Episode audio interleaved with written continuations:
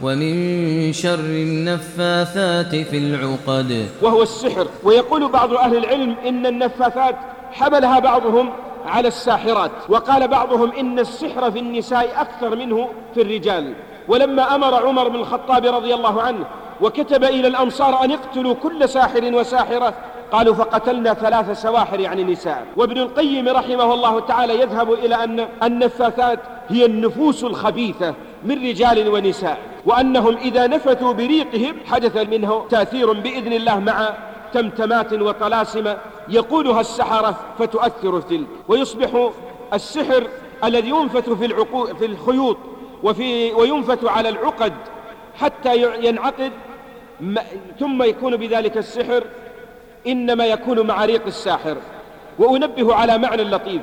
بعض من الناس وهذه عند العامة عندما يعقد الزواج يؤمر الإنسان أن لا يشبك أصابعه فلا يليق ويظنون أن له تأثيرا هذا من الجهل. وربما بعض من الناس يعبث مثلا بخيط معه والناس يقرؤون العقد فيعقد فيظن الناس أن هذا سحر.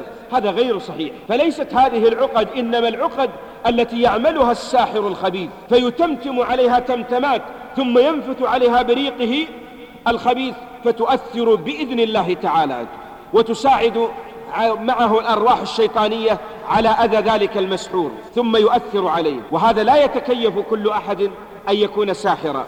وإن لنعجب إذا كان محمد بن عبد الله صلى الله عليه وسلم وهو أفضل الخلق على الإطلاق سحر فمن دونه من باب أولاد. جبريل أتى النبي صلى الله عليه وسلم فقال يا محمد اشتكيت؟ قال النبي صلى الله عليه وسلم نعم.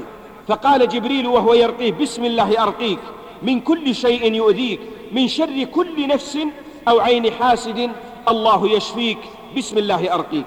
فعوذه جبريل عليه الصلاة والسلام من شر كل نفس وعين وحاسد. لما اشتكى فدل على أن التعويذ هذا التعويذ مزيل لشكاية النبي صلى الله عليه وسلم وكذلك كل من أصيب بشيء فنعوذه بما جاءت الأدلة عليه.